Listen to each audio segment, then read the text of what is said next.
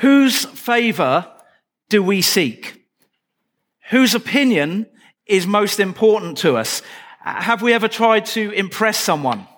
Uh, a teacher, uh, a friend, a person of the opposite sex, uh, a sports coach, a work colleague, a, a boss, maybe even a crowd or an audience. Have you ever tried to impress somebody?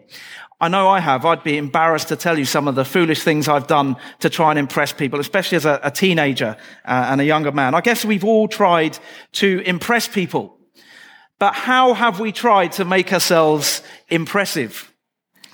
Was it to do with our looks, our wealth, our competence, our uh, athletic ability, our academic brilliance, our intelligence? Uh, are those the ways that we try to impress people. Uh, not that there's anything inherently wrong with any of those things. There's nothing wrong with taking care of one's appearance, so long as that doesn't cross over into vanity. Uh, there's nothing wrong with being wealthy, so long as we're generous rather than uh, greedy, selfish, and tight-fisted. And certainly, I think we'd want to question why anyone would want to try to impress another person uh, with his or her wealth. Uh, there's nothing wrong with being competent. We should strive to be competent in every area of our lives, so long as that competence doesn't uh, morph into pride and arrogance. But I think the world sends us a very clear message about what makes a person valuable. And we end up seeking the world's approval in order to feel that we have value. The world values looks, wealth, success, and power. And you might say, yeah, but the world values other things too. Well, maybe, but I bet there aren't very many companies where the CEO and the cleaner are treated with exactly the same dignity and respect. And that says a lot about our society. I heard an advert on the radio the other morning. It caught my, caught my attention uh, because it began something like this. It said, this is the best news ever. And I, I listened in. I thought, wow, what's this great news they're going to tell me about. Uh, apparently, Kim Kardashian's makeup range is now available in Australia. and the reason that this is so exciting, according to the advert, is that Kim Kardashian is the world's most famous model, influencer, and entrepreneur. These qualities are supposedly so important that people want to be like her, so they rush out to buy her product. Now, that's a slightly ridiculous example, but you get the point. It's not hard to see what the world values. And I think all of us, uh, to some extent, are guilty of buying into this nonsense. So now we come to Mary. Uh, Mary was chosen to bear the creator of the universe in her womb. She was chosen to be the mother of Jesus Christ, who was and is God. Mary didn't have any of the attributes that the world seems to value so highly. She was a teenage virgin, almost certainly illiterate. She came from uh, Nazareth, an obscure little place that people looked down on when Philip said to Nathanael, We found the Messiah, uh, Jesus of Nazareth. Nathanael replied, Nazareth. Can anything good come from that place? What's more, Mary was poor. She was a peasant. And we know that for certain because of the events that transpired immediately after Jesus' birth. According to Jewish law, uh, Mary was considered impure for 40 days. Now, Jesus uh, was circumcised on the eighth day, and then after the 40th day, they went to present Jesus in the temple, and Mary had to make an offering in order to become ceremonially clean. Uh, she offered two young pigeons. That was a poor person's offering. According to Leviticus 12, the correct offering would be a lamb. Uh, but if you couldn't afford that, then two young doves or two young pigeons would suffice. Mary and Joseph were poor. And someone might say, well, what about the gold, frankincense, and myrrh that the Magi gave them? Well, chronologically, that comes after Jesus' presentation in the temple. Jesus was probably a toddler when the Magi made their visit. So Mary was nothing in the eyes of the world, but she found favor with God. You know, a person can possess all the worldly markers of value and still be completely shallow. And often that shallowness will go unnoticed because people are easily dazzled by certain impressive attributes.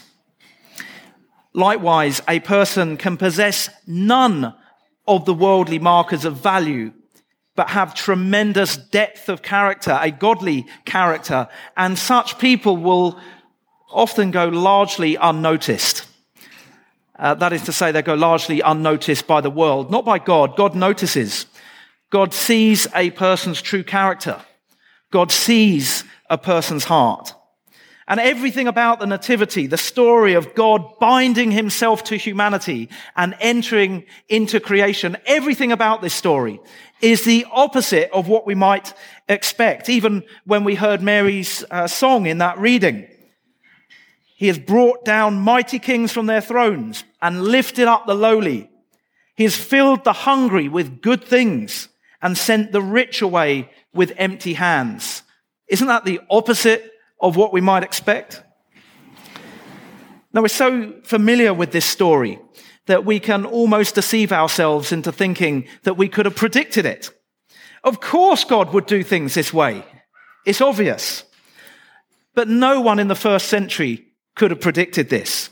No one would have considered Mary to be a likely or worthy candidate for this great responsibility. And if we were new to this story, there's no way we would expect it to unfold in this way. And we certainly wouldn't pick out someone like Mary to play such an important role.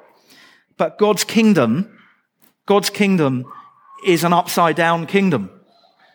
Jesus challenged the status quo in every conceivable way, socially, culturally, morally, religiously, philosophically.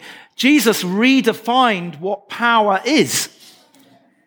Uh, Jesus said that the poor and those who mourn and the weak and the persecuted are blessed. That's the opposite of what the world thought or thinks. Uh, Jesus revealed God as a loving father. No one before Jesus had referred to God as daddy. Uh, and probably the, the best translation we have for the word that Jesus used, Abba, Abba Father. Uh, Jesus commanded us to love not only our friends, but even our enemies. Uh, that was radical in the first century, and it's radical today. Jesus' high regard and compassion for women and children was culturally inappropriate. Uh, he said it's not outward displays of religious piety that count with God, uh, but a person's inner beauty, their, their, their, their, their heart, their godliness. And he declared that salvation is not just available to the Jews, but to anyone who puts their faith and their trust in him. Jesus turned the wisdom of the Jewish and Roman world on its head. And Jesus turns the wisdom of today's world on its head. And it began before he was even born with a teenage Jewish peasant girl from an obscure little town called Nazareth. And what a message she receives. She's going to have a child. And the language that the angel uses makes it very clear that this child is Israel's long awaited Messiah. The name Jesus even means the Lord is salvation or the Lord saves. Mary's son will be a king with universal authority whose kingdom will never end. That's quite a lot for a teenage girl to take in. And so Mary inquires, how will this be since I'm a virgin? Now, this isn't like Zechariah's doubt. When the angel came to Zechariah, he doubted. He doubted that what the angel told him would come to pass. Mary doesn't doubt that these things will happen.